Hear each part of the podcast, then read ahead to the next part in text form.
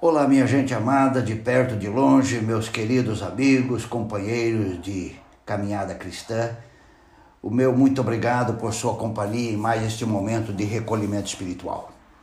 Desejo que você sinta aí a presença de Deus, sinta o seu abraço neste momento. Aqui é o pastor Elbio Menezes.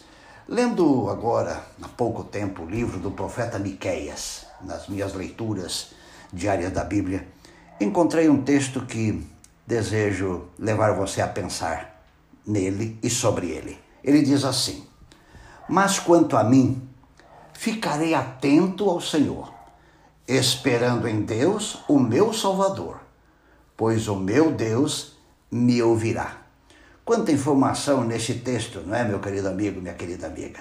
Deus é maravilhoso em nos dar a cada momento a palavra certa a palavra própria para o, o nosso dia a dia. Aqui está a palavra do Senhor informando, trazendo informações preciosas de como devemos pensar e agir. Quero retirar deste texto apenas dois pontos. Primeiro é uma atitude. Nós que afirmamos que cremos em Deus e na Sua palavra, precisamos ter atitudes corretas. Eu conheço e você conhece pessoas é, que se dizem cristãs e têm atitudes muito próprias de um cristão. Mas há outros que também se dizem cristãos, mas não têm atitudes corretas de quem afirma ser um seguidor de Jesus. Ele ou ela mente, engana, trapaceia, não cumpre sua palavra em negócios, usa roupa indecente, vive uma vida com costumes e hábitos muito estranhos para quem deseja estar no reino de Deus. Amigo, a primeira coisa que Deus espera de você é a atitude de filho. Assuma o seu papel de filho de Deus. E não se preocupe em ser diferente da grande maioria em sua forma de ser, de pensar, agir ou reagir. A nossa atitude deve ser de total atenção ao Senhor e nada mais. Muitos dão atenção para o Senhor em algumas áreas e em outras ele não dá mínima para o que Deus diz ou para o que Deus ensinou. O segundo ponto que quero retirar desse texto é confiança.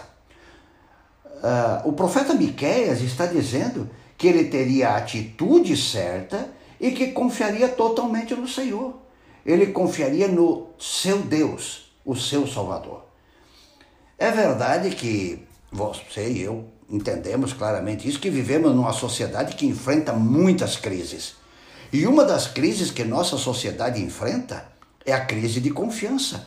Marido não confia na esposa, esposa não confia no marido, pais não confiam nos filhos, filho não confia nos pais, amigos não confiam nos que se dizem amigos. Enfim, nós vivemos numa sociedade que parece que nada mais é confiável.